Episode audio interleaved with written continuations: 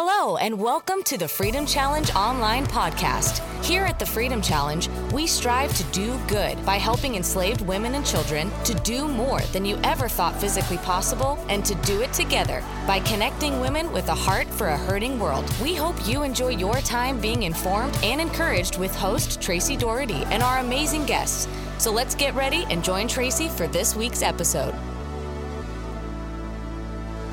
Hey everyone. Welcome back to the Freedom Challenge online podcast. This is your host, Tracy Doherty.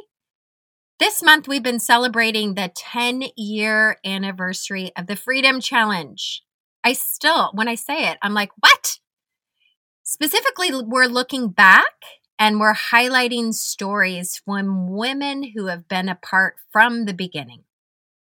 And if you're a new listener or sister and you're wondering what we are all about at the Freedom Challenge, we are a movement of passionate women who participate in physical challenges that test our limits while raising funds and awareness to set women and children on the path to freedom.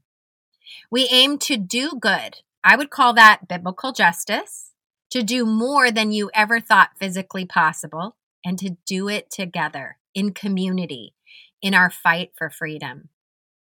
You know, I've been anticipating this conversation with a dear guest. This is a godly woman, a fellow freedom sister. Her name is Heather Laba. I am thrilled to have her say yes to coming on to have this conversation with me, to open up her story for you to hear more about her journey with the Freedom Challenge. So, Heather, welcome. And would you introduce yourself Maybe give us a little bit about where you're calling in from, who you are, and what you're currently doing. Hi, Tracy. Thanks for having me on the podcast. Just a little bit about me. I am originally from Northeast Ohio, but I now live in South Atlanta. And my husband and I left the business world in 1996 to go into full time vocational ministry and since then, we have worked with two different mission agencies. In total, we served 14 years in South Africa and working mm. in Southern Africa. And just really um, appreciated our time living on the continent and working there. Although I'm still part time with our mission agency, I also work four days a week working in the community as a peer counselor with a local pregnancy center, and I am also newly appointed as the assistant director. I just love it. Heather, you connected from the Freedom Challenge from the very beginning, and I believe you were living and serving in Africa at the time. Where the first Freedom Challenge took place in Tanzania. So tell us about the first time you heard about this vision and what was the why behind your personal buy in?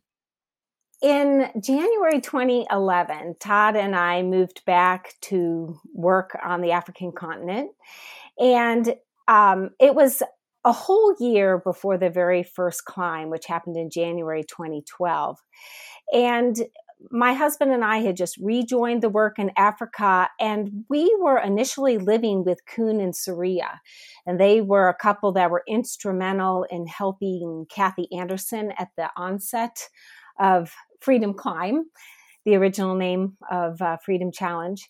And I can recall standing in their kitchen and hearing Saria just talk about the early planning of the Kilimanjaro climb and the purpose of it. And I was completely inspired.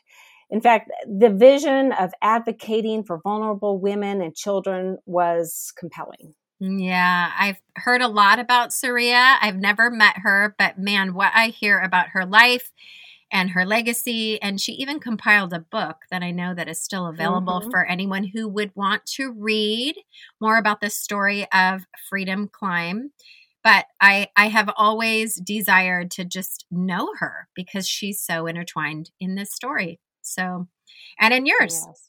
so as you know it's the 10 year anniversary and mm. I would be interested in knowing what your role was in 2012 for the very first Freedom Climb. What did that look like? Paint a picture for us. So, after hearing about Freedom Climb, now Freedom Challenge from Saria, I wanted to be involved somehow. But as I thought about it, I, I didn't really think climbing would be a personal option for me at that point. But I thought, just in case I'm supposed to climb, I better pray about it. So that kind of launched into a personal journey for me of just exploring how could mm. I be part of something so epic? And it was so new and fresh. I just knew there was something about it that I wanted to be part of. So one day I was praying about Kilimanjaro and whether I should climb or not. And as I was praying, a picture came into my mind.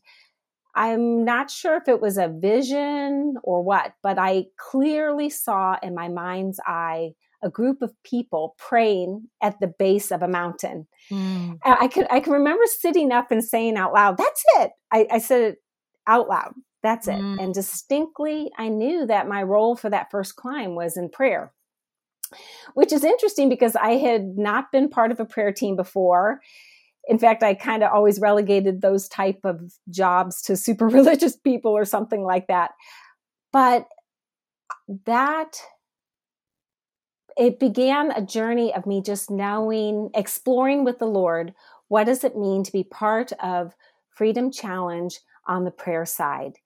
And what was interesting is that the vision for a Freedom Challenge prayer team actually came six months before I had that picture in my mind. I found out later that a Freedom sister from Nevada, she had that exact same vision of, of, a group of people praying at a mountain and felt that we were supposed to have a prayer team. But it wasn't until I had that vision as well that something was birthed.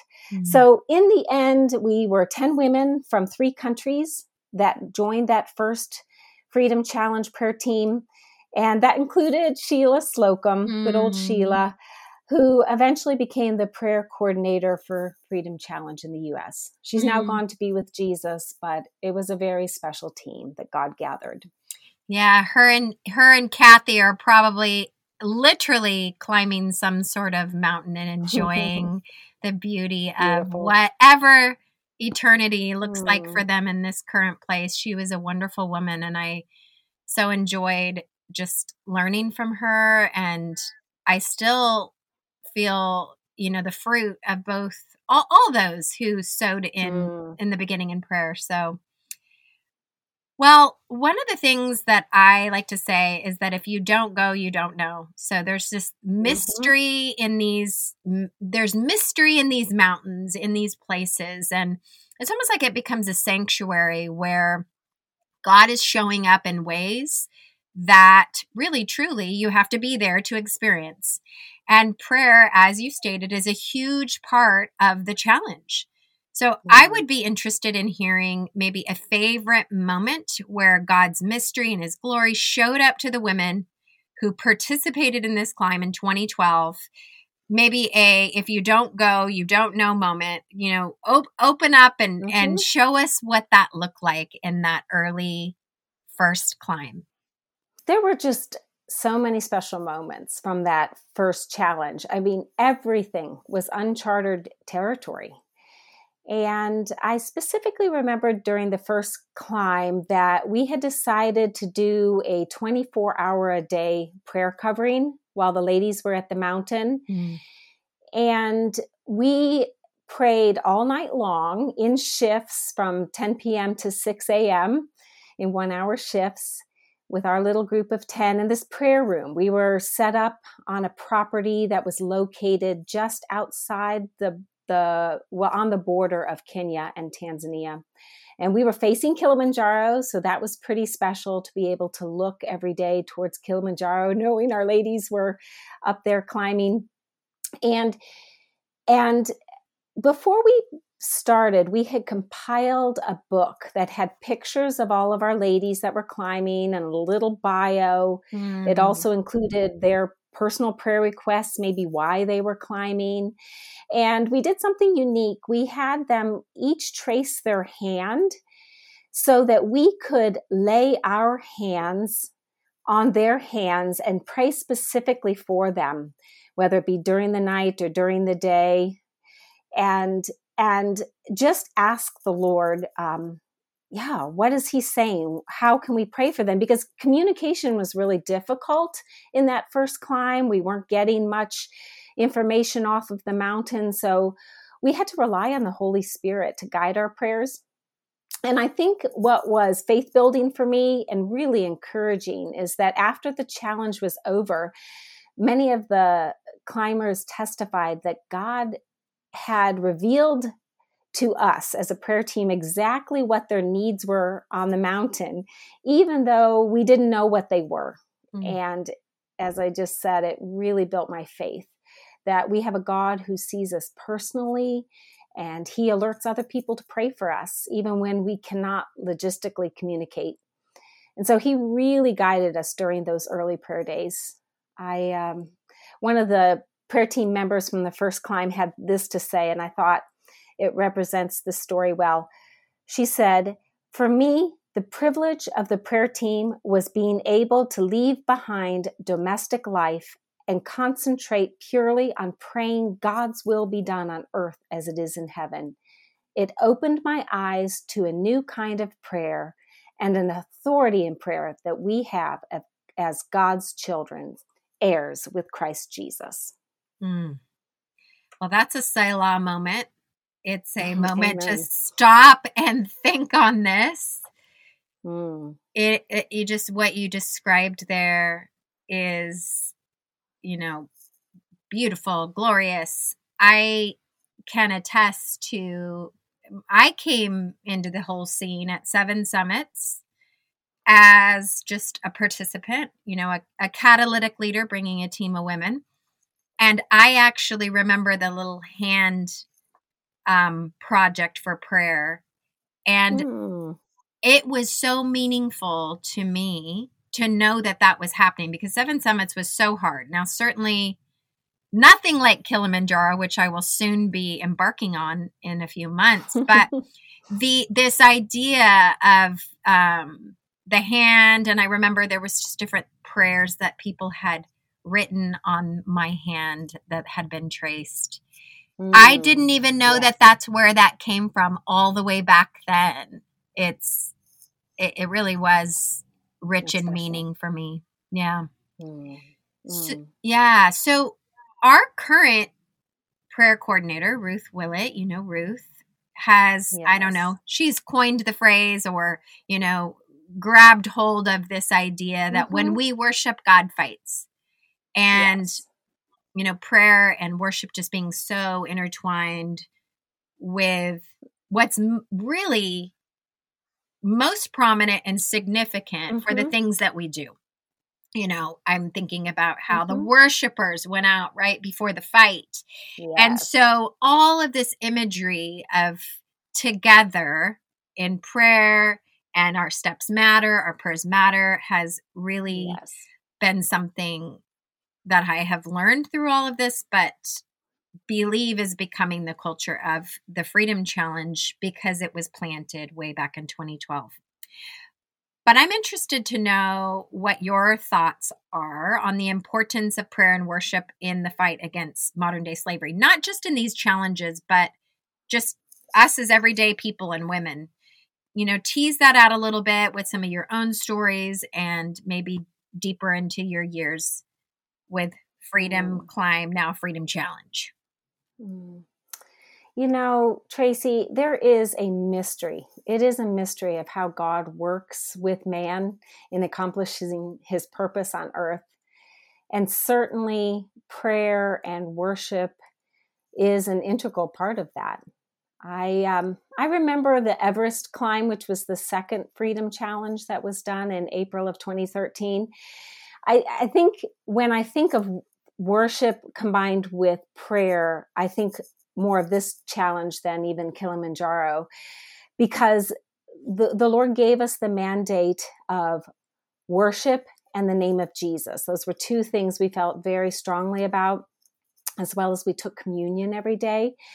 And it's interesting, we had no idea that there was going to be quite a lot of illness in the first few days. Uh, there were um, a sickness that went through the camp. Yeah. And because of that illness, it just there was a lot of uncertainty and uh, just a lot of fear. And that particular challenge was quite long. And because of the length of time the ladies were on the mountain, we had two different prayer teams, the Alpha and the Omega. And mm. I hmm. happened to be on the second prayer team, Omega. And so I can remember landing uh, in in Kathmandu and going to visit that first prayer team and kind of not knowing what to expect because they had just been hit with uh, sickness and and um, just uncertainty on the mountain.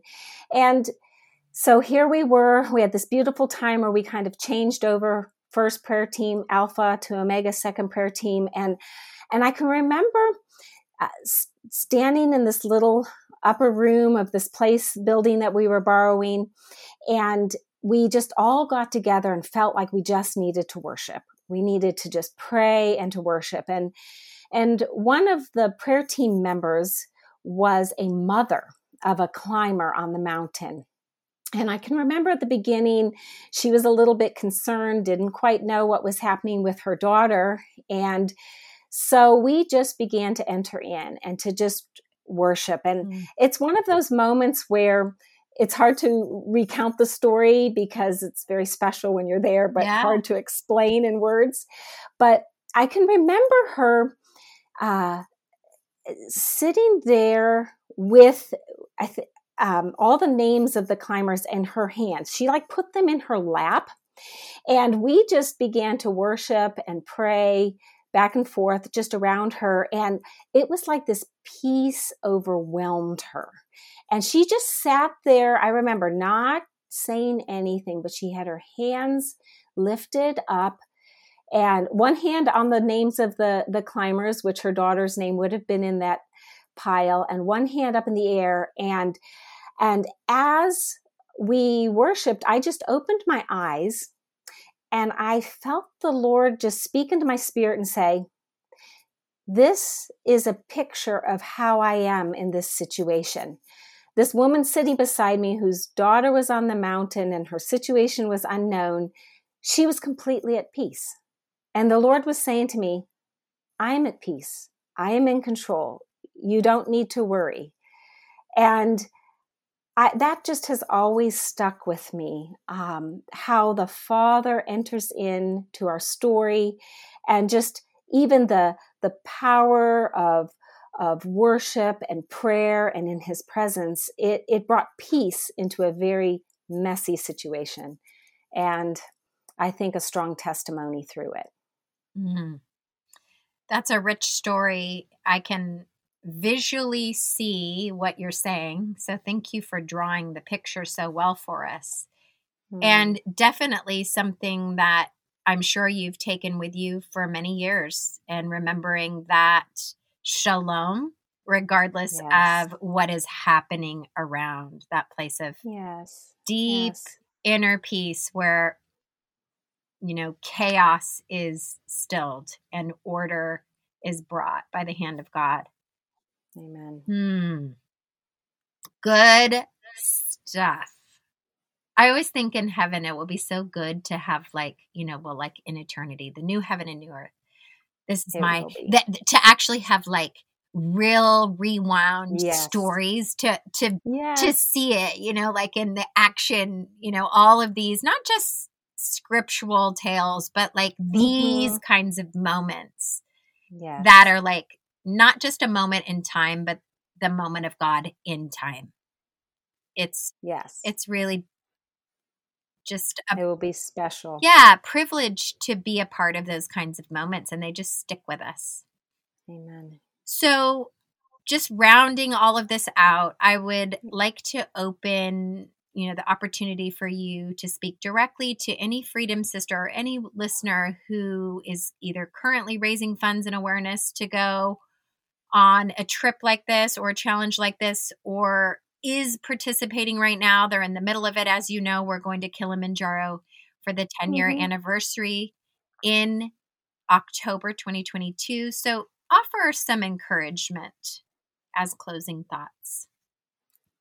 It's a privilege. I am just so excited for each lady that God is calling on this climb because I feel that He has a very special purpose in using the ones that He calls, whether it be prayer team people or climbing people, where whatever God's role is, it is purposeful and it's designated by Him.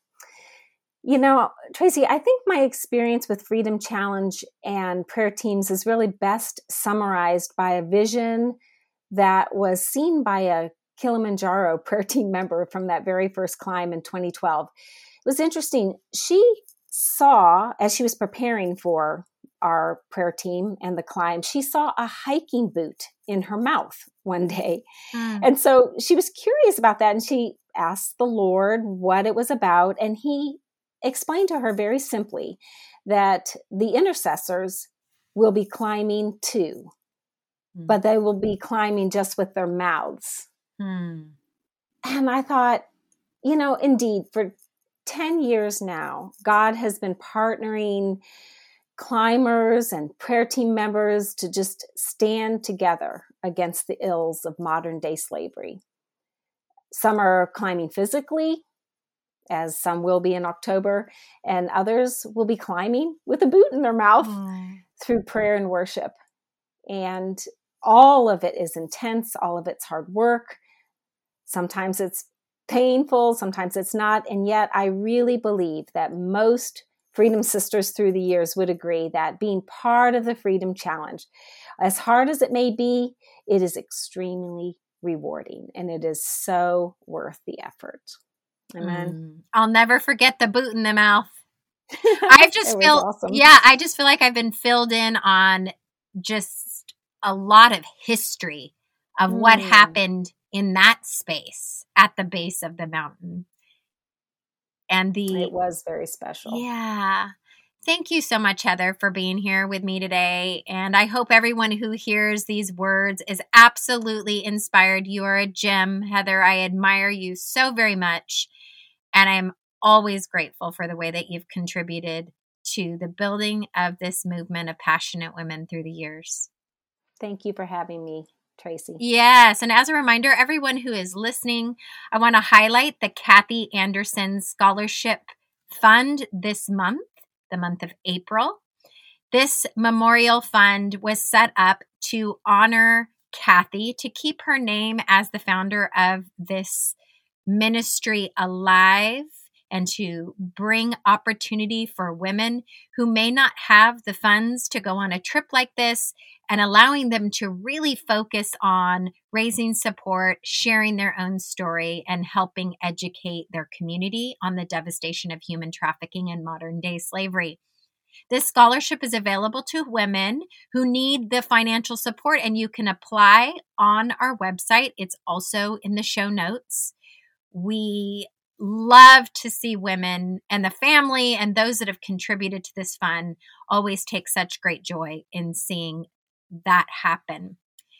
Until next time, friends, let's continue to do good by helping enslaved women and children to do more than you ever thought physically possible and doing it together by connecting with women who have a heart for a hurting world. God bless. Thanks for listening to the Freedom Challenge online podcast. If you liked what you heard, join the fight to set women and children on a pathway to freedom across the globe. We are a proud ministry of Operation Mobilization USA and encourage you to learn more at thefreedomchallenge.com and omusa.org for how you can get involved. Follow us on Facebook, on Instagram at the FCUSA, and don't forget to subscribe and leave a review to let us know what you think. We'll see you next time.